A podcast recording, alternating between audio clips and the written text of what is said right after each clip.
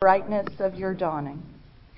And so now, Lord, we ask that as we um, study your word, um, study this book of Acts today, um, would you give us eyes to see Jesus as you have um, placed him for all the world to see? Would you give us eyes to see him as the light of the world, our own Savior?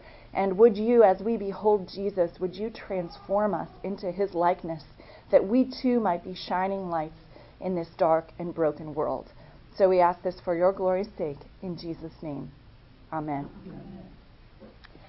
Okay, does anybody remember, what have we done? What have we looked at in the last few weeks?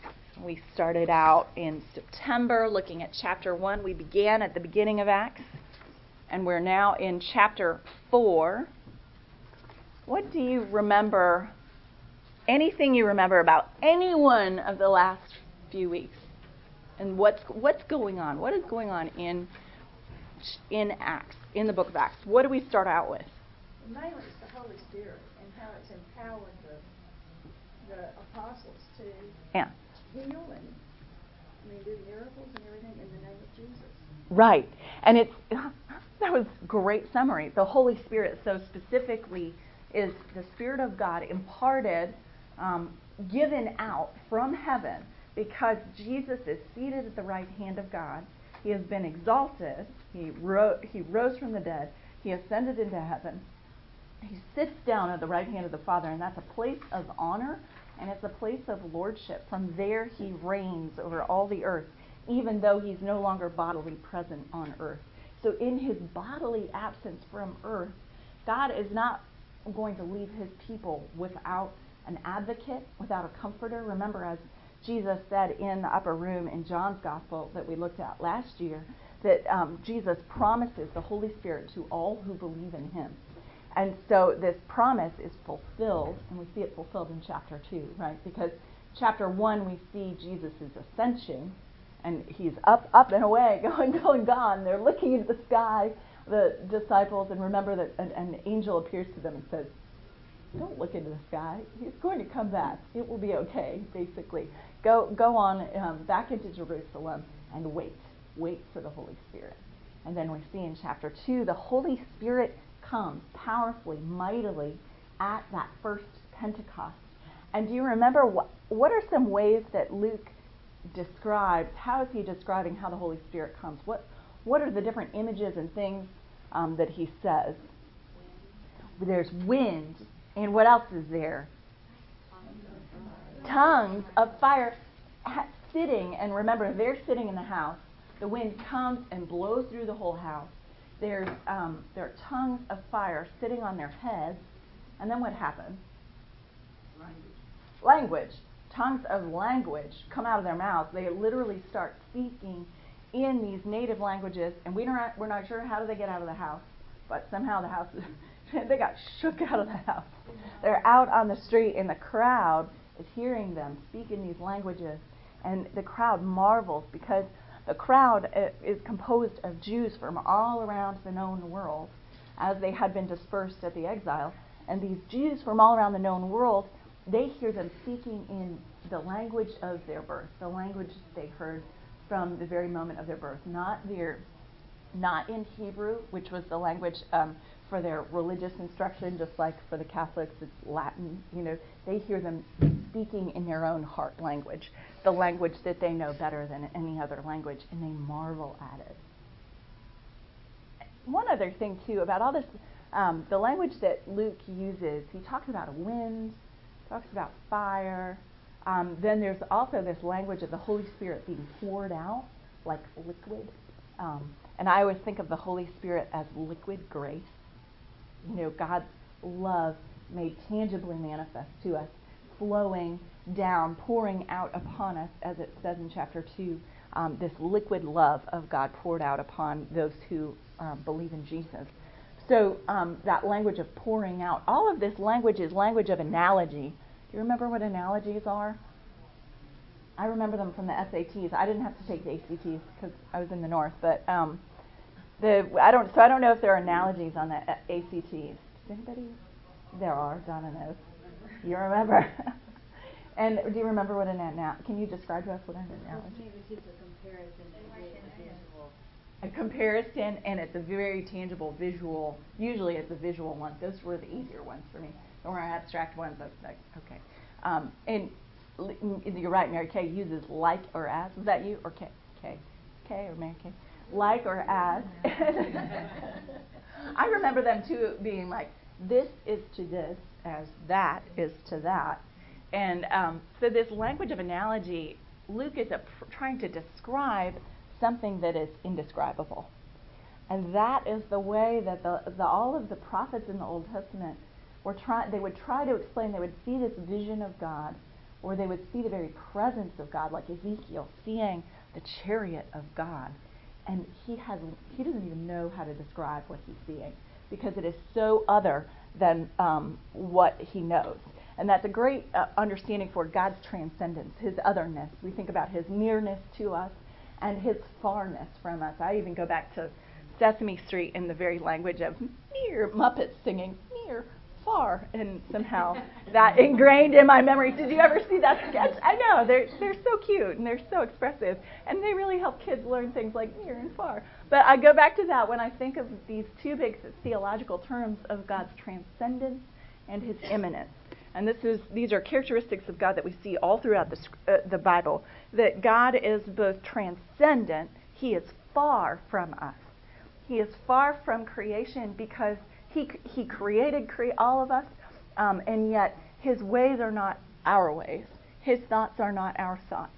As far as the hi- heavens are from the earth, so are his ways from our ways. He is so different and other because he is so holy.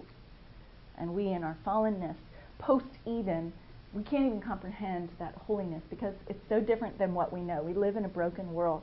And um, there's something about our brokenness that um, we don't even know when it's operating on us. And that's what, that's what's kind of sad. If you've ha- ever had a moment where you look back and you think um, upon a different event in your life and you say, wow, I was really selfish when I did that. I had no idea at the time that I was operating out of my own selfishness. But now in hindsight, I look back and I see that. And it's very humbling, isn't it, to realize, wow, I didn't know it at the time. And so that's a prayer of mine. Lord, I don't know if I'm operating out of pride or selfishness or some kind of besetting sin that I can't even see because it's so close to me. It's so right in my line of vision that I'm so used to seeing it that I don't realize that it's blocking my vision or blocking my ability to serve you. So we think about that transcendence of God. His holiness is so other. He is not tainted at all by any kind of sin or evil. He is so good. And then also in his ability. He's sovereign, he's omniscient, all-knowing, he's all-powerful, uh, omnipotent, he is eternal, and we are finite. So all of these different things, God is far from us. When we think about that, that that transcendence and that farness of God was manifested for the people of Israel in the temple. Remember, in the temple there was that holiest place where God's own presence um, resided. And Ezekiel remembers seeing God's presence lift, presence lift up off of the temple and depart from the temple as judgment upon the people of Israel. That there, um, in that very, that space called the Holy of Holies, that there was where God was present among his people in all of his holiness. But could they just walk in there, walk into that room? No, remember that, that the blood of the um, atoning sacrifices was what cleansed the priests of the people of Israel so that they could enter into that Holy of Holies, so that they could enter into the very presence of God in all of his holiness and sovereignty and transcendence. That um, atoning sacrifice allowed them to enter into that holiest place, into the presence of a holy God. So God is transcendent, he is far, but he really wants to be in relationship with us and in relationship with his people. And so that's his nearness, that God comes down, he makes himself near to us and available to us. He makes him, he made himself available in a very concentrated way, in a very specific way for the people of Israel through that Holy of Holies and being in his presence and coming into his presence through the atoning sacrifice. And then he makes himself available to us in Jesus, right? Because in Jesus, and we see this, John's gospel is so good at this in chapter one, love comes down the eternal Word is made flesh and he dwells among us. So God comes down, comes near to us in Jesus Christ, as though the very presence of God in all of his holiness is now manifested not in the tabernacle tent or the or then the temple that housed God's very presence for the ancient people of Israel, but now God's presence is manifest in Jesus Christ, as though all of his holiness, all of his eternity, all of his omniscience is now housed within the um, the flesh of Jesus Christ, within the tent of his very being and his very body. So he is the eternal Word made flesh. God comes down in love for us, and then through Jesus, he brings us back into relationship with us. Hebrews talks about Jesus um, entering into the holy place in the heavens. Um, that by the blood of Jesus, the way is paved for us as an unholy people to be present in the presence of a holy God without fear or trembling, without judgment, without smiting, without destruction, um, but with um, with rest and with peace with him. We are at peace with God because of Jesus. So we are near to him, and yet God will not come down and dwell on earth finally until the last. We look at Revelation twenty-one and twenty-two, and the New Jerusalem descends, and it says from that point on, from the point of Jesus' return and the descent of the New Jerusalem, from that point on, God will dwell in the midst of humanity forever, eternally, um, and the light of the Lamb will be the light of the city of God here on earth. Heaven and earth will be finally merged once and for all. But in anticipation of that day, and because of all that Jesus has done, then in this interim period, God delights to send upon the third, send upon us the third person of the Trinity. He is made manifest to us in um, in the person of the Holy Spirit, in the work of the Holy Spirit.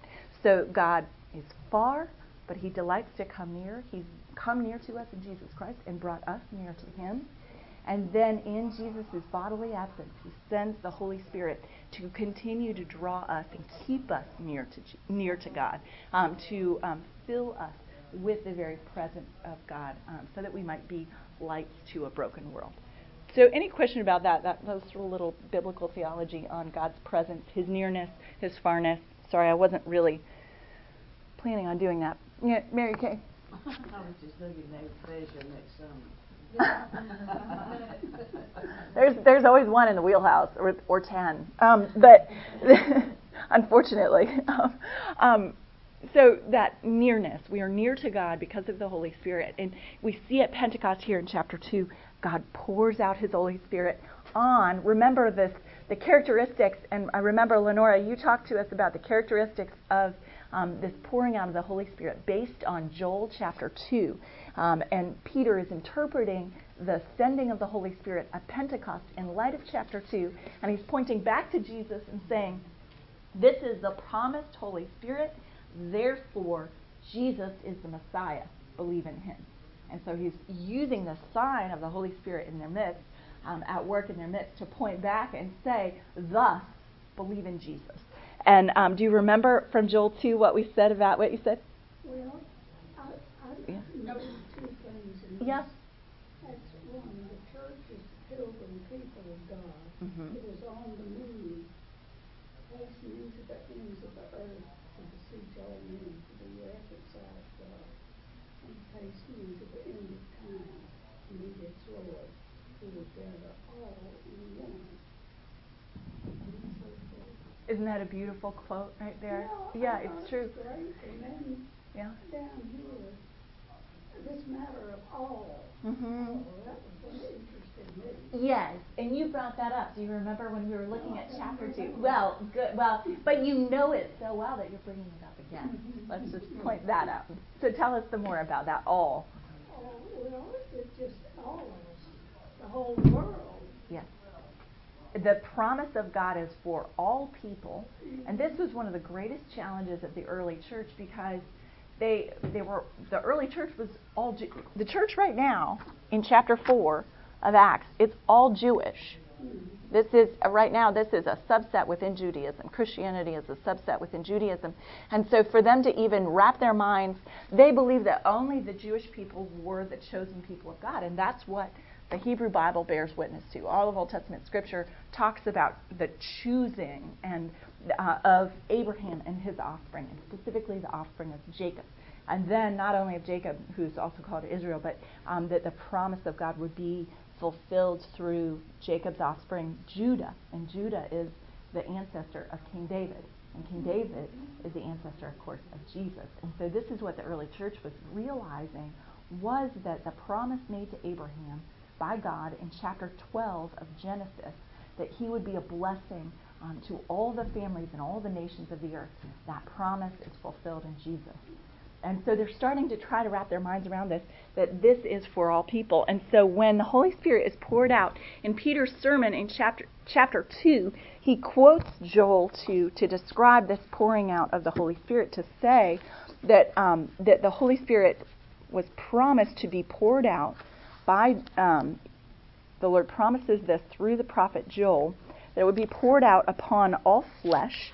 And he goes through these different categories, men and women, young men and old men, so gender, age, and then um, on servants, as well as those who didn't have, who didn't need to serve anyone, the, on the wealthy and the poor alike. Stat- regardless of status, regardless of gender, regardless of age, the Holy Spirit would be poured out. And this is a new thing, because in, in the Old Testament we see the Holy Spirit only poured out to empower mightily specific people, kings, prophets, priests, and then that one artist that we talked about, Bezalel. So now this universality of the pouring out of the Holy Spirit is promised, and it's made manifest in their midst. But there is one qualifying factor. Is the Holy Spirit poured out on all flesh, all, all, all, or is there um, something about um, these disciples in particular that the, that means the Holy Spirit is poured out on them? Any thoughts about that?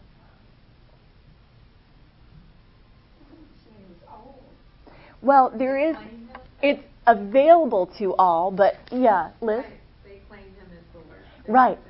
Yeah, for those who accept Jesus as Lord, the Holy Spirit is available to us. It, the Holy Spirit, and Paul talks about this in his letters, so we'll look at that next year. But he talks about this in his letters, that the Holy Spirit is um, the inheritance, um, a part, a guarantee of the inheritance of the saints. That the Holy Spirit, as amazing as the works and deeds of the Holy Spirit are in our midst, as amazing as all of that is, and it's truly amazing. We're going to look again at them talking about the signs and wonders and miracles that happen in their midst. But all of that amazement is really just the down payment, the deposit on what exists for us eternally as we are in relationship with our Lord, following our death, following the return of Jesus Christ, when we are once and for all united um, for all time with God the Father. Um, so the Holy Spirit is a guarantee, a down payment on what is to come.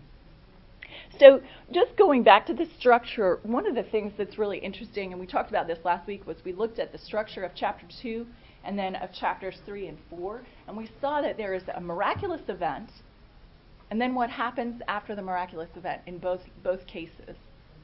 In chapter two, it was Pentecost, the miraculous event of the downpour, uh, downpour of the Holy Spirit, outpouring of the Holy Spirit. In chapter three, it was the healing, remember?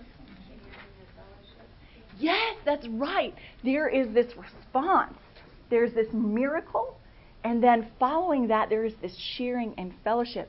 And in between them, what happens is Peter gets up on, on in front of everyone and starts explaining what's happening. And he interprets what's what's happening in two ways. First of all, he interprets it, number one, in light of Jesus Christ. He is in t- the whole time he's pointing to Jesus. He's saying, this miraculous stuff that you see here, it's all about Jesus. It's not about this. Look beyond this sign and this miracle and look to Jesus. And um, he is the one by whom Um, you put, you know, in whom you put your faith and your trust. It's by his name, as he says it in chapter three, that this man, the lame man, is healed by the name of Jesus. So he's spotlighting Jesus. That's the first thing. And the second thing that Peter's doing in his sermons is he is quoting the Old Testament. He is quoting the prophets and the Psalms. He quotes Deuteronomy in chapter three. He quotes, um, refers to Genesis twelve. He is quoting Old Testament scripture as a way of reinforcing and supporting his argument, as a way of proving, see, Jesus really is the Messiah, the expected one. And you know, he was crucified, but God raised him from the dead. And now the Holy Spirit is poured out.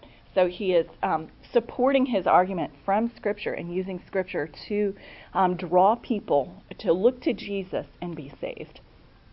Um, so one other thing within this context, remember we talked, and I just tipped my hat to it, about the name of Jesus. That um, do you remember in chapter three, how does Peter talk about the name of Jesus? And what does he, for example, first off, what does he say to the man who was lame? Please stand up. In the name of Jesus Christ of Nazareth, stand up and walk. Rise up and walk. Yeah, stand up, rise up in the name of Jesus Christ of Nazareth. Rise up and walk. And this wonderful miracle. Yeah. Were you going to add something, Gina? Well, um, you said that Jesus in Hebrew means God saves. Yes, Yeshua, God saves. And so it's sort of like the name of Jesus. Remember, it's not magical, but the, the name of Jesus. There's power in the name of Jesus, and the power in the name of Jesus comes from the person and work of Jesus. That when we pray in Jesus' name, and we close pretty much every prayer in the name of Jesus, or I'll say in the name of the Father, the Son, and the Holy Spirit. So you get Jesus' name in there and the whole, uh, you know, referencing all three members of the Trinity. But in the name of Jesus, there's power in the name of Jesus because we're pointing to God's mercy and His grace extended to His people in need um, through the death and resurrection of Jesus Christ. It's theological shorthand.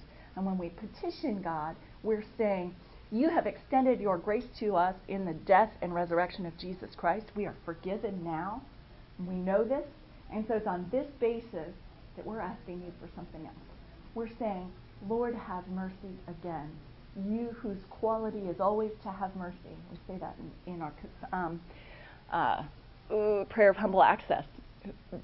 Whose property is always to have mercy. And that is the basis for our petition. We're asking for something more because we're looking back on God's past faithfulness made manifest to us in Jesus Christ. So there is power in the name of Jesus. Any other thoughts about that? Because we're going to see more about that this week um, in chapter four. We're going to have to read it soon because I'm running out of time. Um, one other thought, the Sadducees. Does anybody remember from the Gospels who are the Sadducees? We have... Um, Within the religious leadership of Israel, we have Sadducees. What are the other groups of religious? Pharisees. Pharisees. This is a bad marker. Who else? So Levites. Levites, yeah. Yeah, Mary Kay. And the scribes and the... Yep. The scribes and the... Yeah, scribes, there's one more. Usually they say the scribes and the Pharisees. Yeah. And um, they also say elders. Yes. Yes. Mm-hmm. And they'll also say high priests or priestly families. Um, and then, but there's another word used for the council of Israel. Do you remember this about the council? Remember when Jesus is brought before the re- religious leaders. Do you remember the, the name for the religious? This is, I know, this is Bible trivia moment. Sanhedrin. Bravo. I want you on my Bible trivia team. Well, now, as I asked you, when I said Levites, I thought I was referring to the priesthood. Yeah, watch. You were. And the way the Gospels talks about the religious leadership of Israel in the first century harkens back to prior times. So the Sanhedrin is um, seventy, or some people say seventy-one. I don't know which one it is, and I can't see why people say different numbers. seventy leaders. Do you remember in Ex- Exodus when um, Moses goes up on the mountain to receive the law and to and God makes the covenant with the people of Israel? He brings up seventy of the leaders of the people of Israel, and they sit down on the mountain and they eat. They eat with Yahweh. They have a big feast. And the seventy leaders were leaders that, remember, Moses' father-in-law had advised him um, to stop doing so much work and to um, give part of the Spirit of God that rested on him to these leaders so that they could lead the people of Israel on Moses' behalf, so that the full burden of the whole people of Israel, and remember that Moses and the prophets of old, Moses was not just a prophet, he was also like a political leader, a military leader, he was judge. If there was a dispute, it came before him. That's a lot of work. That's three branches of government at least, plus religion on top. So he, I mean, he was weighed down with all of this responsibility. And Jethro said, you know, this is too much. Why don't you just call in other leaders to help you and trust that um, the Lord will work through them as well. Oh, good idea, right? So he brought in seventy other leaders, and they go up on the mountain with him and eat with the Lord. Um, and feast with the Lord. And so that is the tradition behind the Sanhedrin. The Sanhedrin was a group of seventy leaders in Jerusalem, and they ruled in not only, remember that there's no separation of church and state. We have to remember back to a time before that, because it's such a part of our mentality in twenty-first century America. There was no separation of church and state. They were married together. So the religious leaders were also political leaders. And they had their own army, if you could believe it. Not really an army, but they had, I, I kind of liken them to mall cops in the temple. They had some authority, but not wide authority. That's the worst kind, because then someone feels really important, way more important than they are. Um, so the temple guards um, were their own little um, police force. Well, so the w- seventy see God when they went up? I thought nobody could see God except for Moses. It's really vague. In Exodus, they must not have seen God face to face, but you get this sense that they're there with him. It's it's really an interesting passage, and I've forgotten the reference, and I wasn't expecting to refer to it, so I'm sorry. But it's in Exodus, I want to say it's twenty-six, but we can find it afterwards if you want to really find it. So anyway, the Sanhedrin, seventy elders, leaders, made up of different political groups now in the first century, and these political di- groups had different theological opinions, and they had different endorsements from Rome, because remember, Rome is ruling over the pa- over Palestine and over the people of Israel, which they hate, but there it is. And so these seventy could only rule at the approval of Rome. And so there are some who are closer in um, relationship with Rome who receive that collaboration and that approval of Rome. And those are the Sadducees. The Sadducees are aristocratic. They are upper class, wealthy, educated. They compo- they were composed um, of the families of the Levites, because remember that the Levites are descended from Aaron, and they were the only families that could be high priests or priests at all, um, according to the Mosaic law. But one of the problems was sometimes this, the Sadducees included other clans sometimes besides just the Levites, and that was a real problem in the first century. They were other people were upset, of course, because they felt like it was breaking the law that some other people were doing things in the temple they shouldn't have been doing because they weren't Levites. But yes, there were Levites in this group, but what, he, what the um, Gospels tell us is that this group was composed of high priests and elders. Elders would have been clan leaders, um, the patriarchs and papas of the families all meeting together.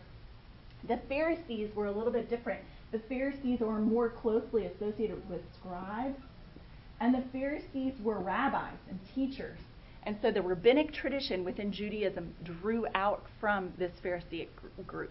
And they were actually pr- really strongly religious. They really knew the Mosaic law. They taught from the Mosaic law. They helped enforce the Mosaic law. They were educated, but not always of a high class. Um, they were educated, and they taught in the temple. They taught in the synagogues. Um, they had leadership and authority because of their education and because they knew the Mosaic law. And very often in the Gospels, what you see is the Pharisees opposing Jesus, asking Jesus difficult questions, and then and trying to trip him up a little bit. Um, and so Jesus is engaging most with the Pharisees, but Jesus is most like the Pharisees in his teaching, which is interesting. That the theolo- he's theologically closer to them because he knows the Bible way better than some of these other leaders. Well, that helps. And that's what we're getting to. That's right. And we're going to see that later on in Acts. Within this council, there's a big division about the resurrection. And so what we're going to see and when we read today is that the Sadducees are making big trouble for Peter and John in particular because they're preaching about the resurrection. Okay? The Pharisees, the Pharisees didn't believe in the resurrection. They did. They did believe in they did believe in the resurrection. Yep. And one of the one thought behind this is these were more upper class. And these were more um, lower class. And identified, they they had their finger on the pulse of the poor, especially. They knew more about what was going on with the people. Um, and when you have a really rough life, it's true that you're looking more towards um, the resurrection and hope for an afterlife. Um, and so for the Sadducees, they had a much more comfortable life, and um, the resurrection was not necessarily a priority for them. And they also believed, mes- as far as the Messiah was concerned, the Pharisees are still looking for um, the Messiah. In the first century, they did not believe the Messiah had come. But yet they believed in the resurrection. How strange is that? Isn't that interesting? They believed in the resurrection, and they were still waiting for the Messiah. But the Sadducees believed that the Messiah had already come during the Maccabean period. They thought, this is it. We're living the golden age. We've, Messiah has come. We're in power. This is great. We don't need an afterlife. We don't need him as a... I don't know. I think Mary and Joseph was, were Pharisees.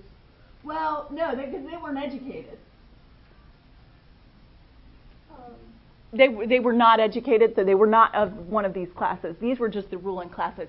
Mary and Joseph, from all accounts, we can tell, they were really poor. Um, they were Joseph was a descendant of David. So he wouldn't have been, he definitely would, would, would not like, you know, they were not of the priestly family. But we do read that Zechariah and Elizabeth were of the priestly family. And so John the Baptist is of a priestly family, which is interesting. That's one of the paradoxes. Yes. Joseph being. I know. Who he was, and the immaculate. Uh, right, I know. But they still trace parentage through the father. It, it, you're right, it is a little bit of a, but we're not going to go into that right now, or otherwise we'll get down that rabbit hole. Um, Mary Kay, did you want to? Okay. Well, I've gone down enough rabbit holes myself, so let's start reading chapter four, beginning at verse one. Did you have a question, Donna? Yeah, please. Um, real quick, who did the Sadducees think the Messiah was? You know, uh, my reading did not clarify that for me. They thought that the, the Messiah, had, the expected anointed king had already come, Um, the one that they were waiting for to deliver them. Because during the Maccabean period, there was a deliverance of the people of Israel. Um, that remember that there was Antiochus, uh, uh, his name is Antiochus Epiphanes. His name is weird. He's this Greek king. He was one of the four um, inheritors of the empire of Alexander the Great, because Alexander the Great didn't have any male offspring that would take over the empire for him. So he divided up his huge empire into four kingdoms and put four of his generals in charge of them. And so the one who ruled over Palestine, and this is in the period between the intertestamental period, between the writing of Malachi and the coming of um, Jesus, between that period, during this time, basically um, Jerusalem was ruled by the Greeks, and this particular general king came in and just took did all sorts of horrible things in Jerusalem. And the number one horrible thing that he did, which is called the abomination the de- of death, or, you know, um, desolation that causes abomination, or the abomination that causes desolation, that's what it's called, excuse me, in Daniel. And Daniel prophesies about it. What they, what happened was this general came in. Can you imagine how horrible this is? He came in, and on the altar in the temple, in Solomon's temple, he sacrificed a pig, which was an unclean animal for the Jews. So he did the most horrible thing. He he meant to desecrate the Jewish temple. And they were so horrified that he did this. And so during the Maccabean period, there was this family, the Maccabees, that um, revolted against his rule. And there was some measure of liberation and religious freedom for the Jews, even under that rule, because of this rebellion. Does that help? I'm trying, and if I've gotten any of those details wrong, I apologize in advance, but that's my understanding. Any other questions before we read? We better read. It's it's ten o'clock. Here we go. Okay. Let's read. I'm going to start in chapter four, verse one, and we'll keep going um, all the way through thirty-one. And as they were speaking, and they is Peter and John, as they were speaking to the people, the priests and the captain of the temple and the Sadducees came upon them, greatly annoyed because they were teaching the people and proclaiming in Jesus the resurrection from the dead. And they arrested them and put them in custody until the next day, for it was already evening. But many of the people who heard their message believed it, so that the number of believers totaled about five thousand men, not counting women and children. The next day, the council of all the rulers and the elders and teachers of religious law met in Jerusalem. Annas the high priest was there, along with Caiaphas, John, Alexander, and other relatives of the high priest. And when they accepted him in the midst, they inquired, "By what power or by what name did you do this?" Then Peter, filled with the Holy Spirit, said to them, "Rulers of the people and elders, if we are being examined today concerning a good deed done to a cripple, by what means this man has been healed?"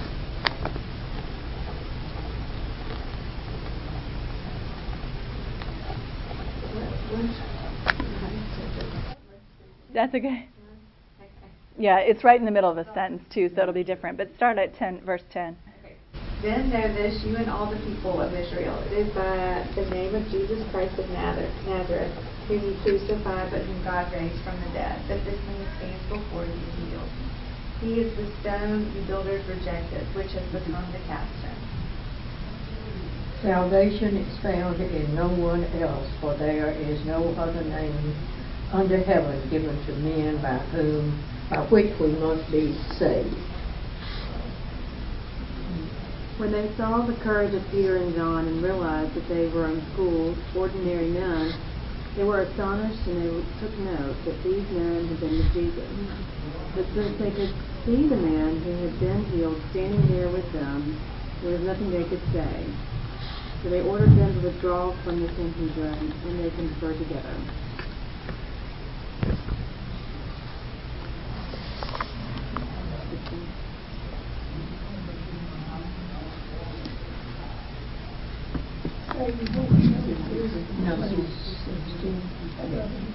Oh, just this, Leslie. Just, no, keep going, Lenore. No, no, it's fine.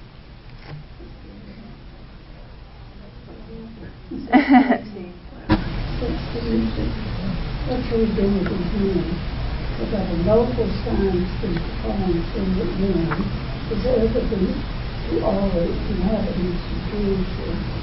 We cannot deny it, but in order that it may spread no farther to the people, that is the one you speak no more to anyone that you understand. So they called him and ordered him not to speak or teach at all in the name of Jesus. But Peter and John answered them, "Whether it is right in God's sight to listen to you rather than to God, you must judge, for we cannot keep from speaking about what we have seen and heard." After threatening them again, they let them go, finding no way to punish them because of the people. For all of them praised God for what had happened. For the man on whom the sign of healing had been performed was more than forty years old. And being let go, they went to their own companions and reported all that the chief priests and elders had said to them.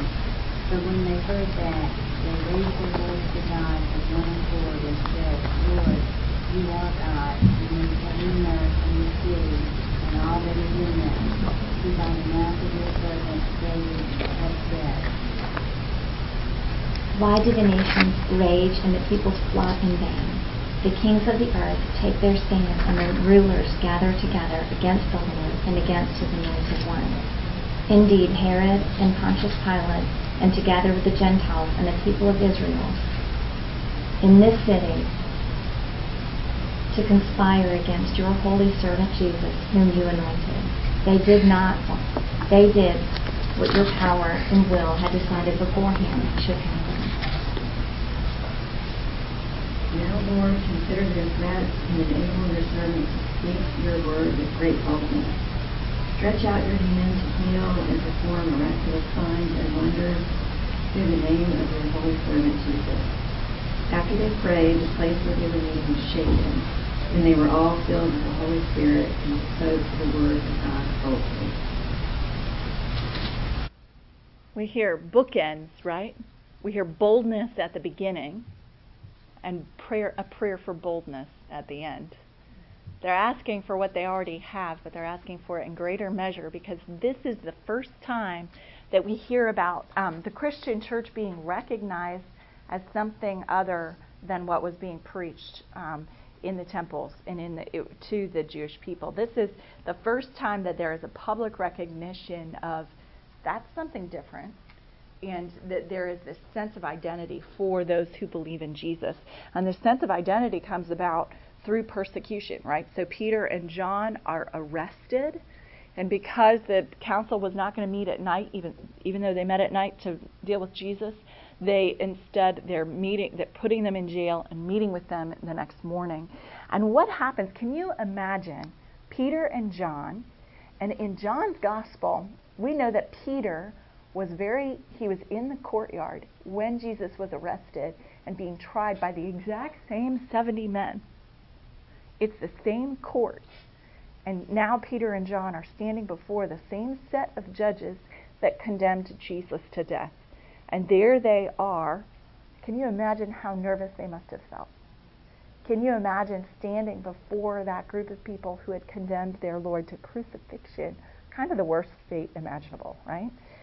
So there they are. And Peter was so close um, the first time. Remember that he was in the courtyard while Jesus was being tried. And um, the juxtaposition of Jesus' faithful witness um, of who he is before the Sanhedrin that night before his death is contrasted with Peter, who Peter three times, though he is professing, he will follow Jesus to the ends of the earth, three times he denies Jesus. He's afraid of the servant girl in the courtyard, never mind the council of seventy leaders. John in his gospel tells us that John, the same John that's here, John the evangelist, was also nearby. We think that John, the beloved disciple, was also in that same house or structure, wherever it was, where the Sanhedrin was meeting by night secretively to um, condemn Jesus, to pass judgment on Jesus. So can you imagine? There they are, and yet the contrast is so different. It is like night and day. Who is this man, Peter, who is getting up and so boldly professing who Jesus is? His boldness is a complete miracle, isn't it?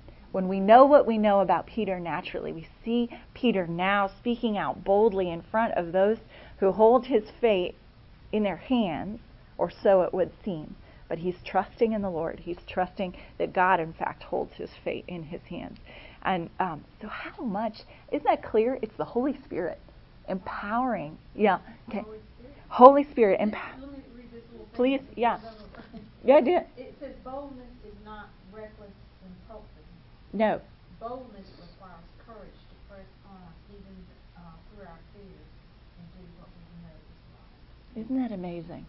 That boldness and courage to press on, that's a great way of wording it, even in, to do what's right, even in the midst of our fears. Um, and the fear here is that the, Jesus' fate would be their fate as well.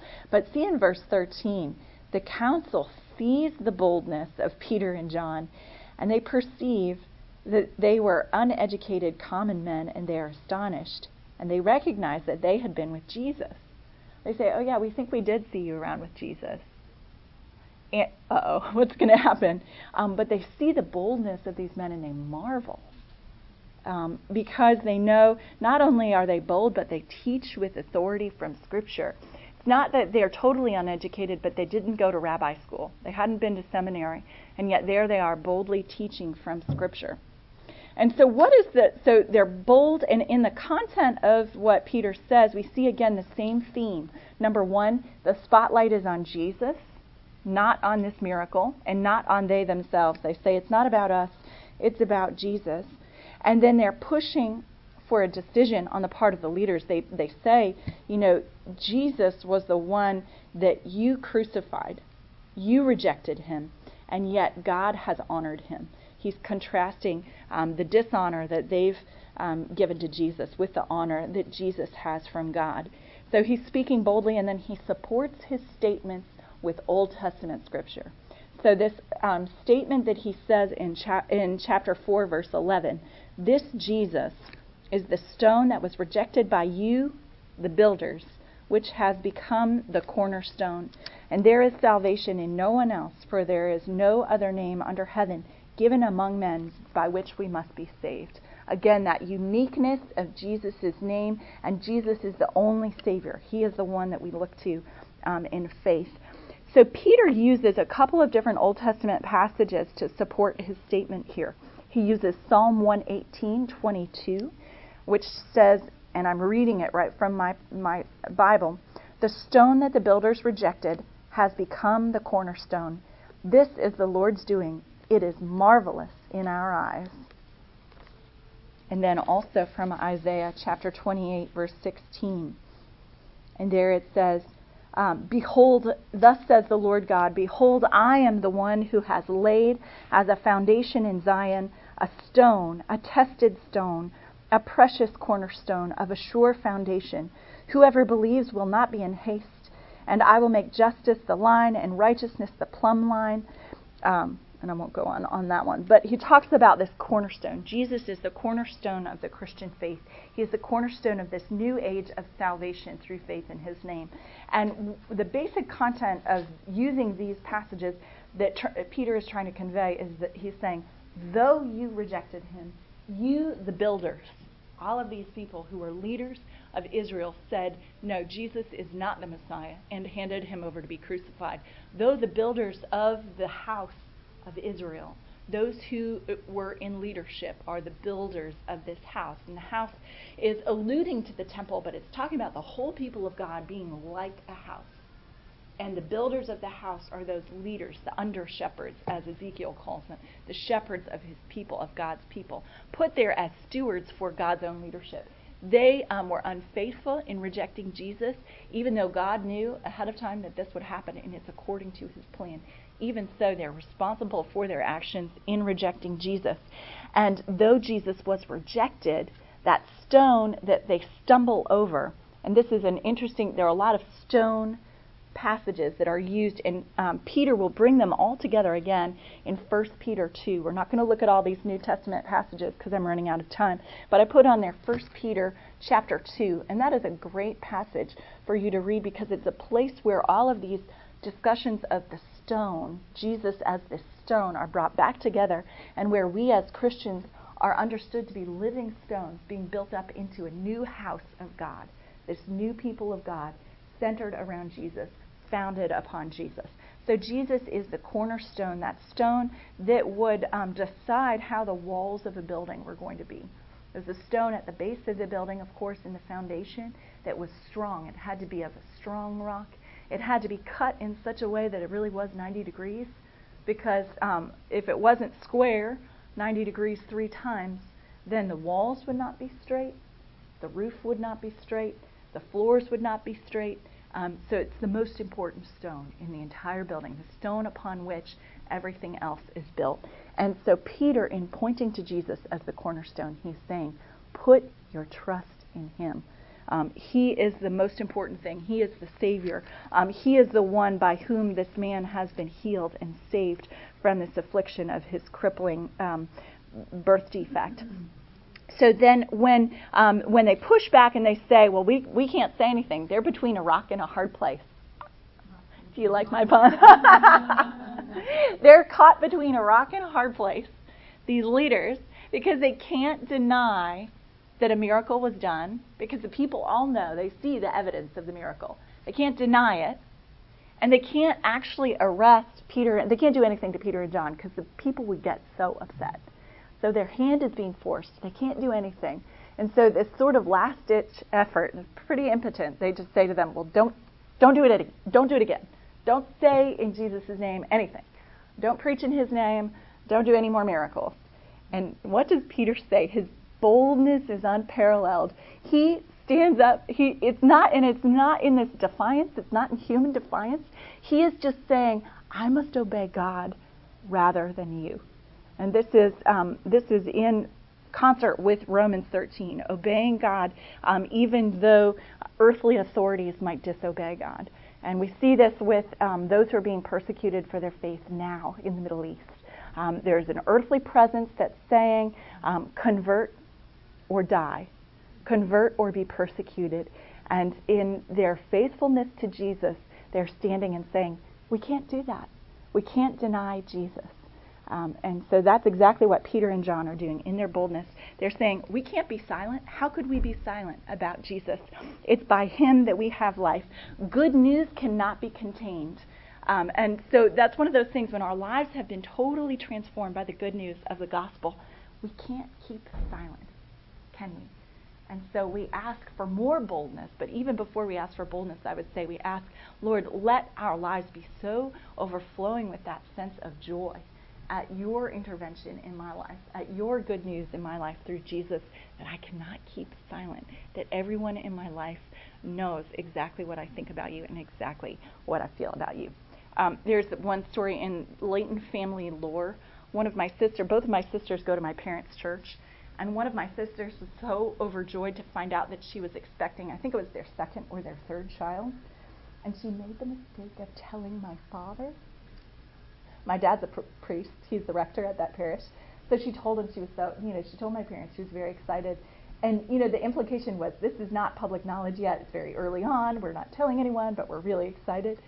The next Sunday, my dad told the whole congregation. I don't think he'd really thought he was going to. It was just that the good news was bubbling over in him. He could not keep silent about the good news. And isn't that true? That good news just bubbles out and bubbles over into um, what we say and what we proclaim. So let's pray right now. Mm. Dear Lord Jesus, we ask that you would um, give us that sure and certain sense of your own grace towards us um, through your death and your resurrection. And I ask, Lord, would you cause that good news within us to bubble up and to overflow out, um, that we too might speak with boldness, just like Peter and John, and proclaim all it is that you have done for us. Give us that strength and that courage to bear witness to those in our life who might not know you. Um, give us that courage to stand strong despite um, any opposition that we might feel here.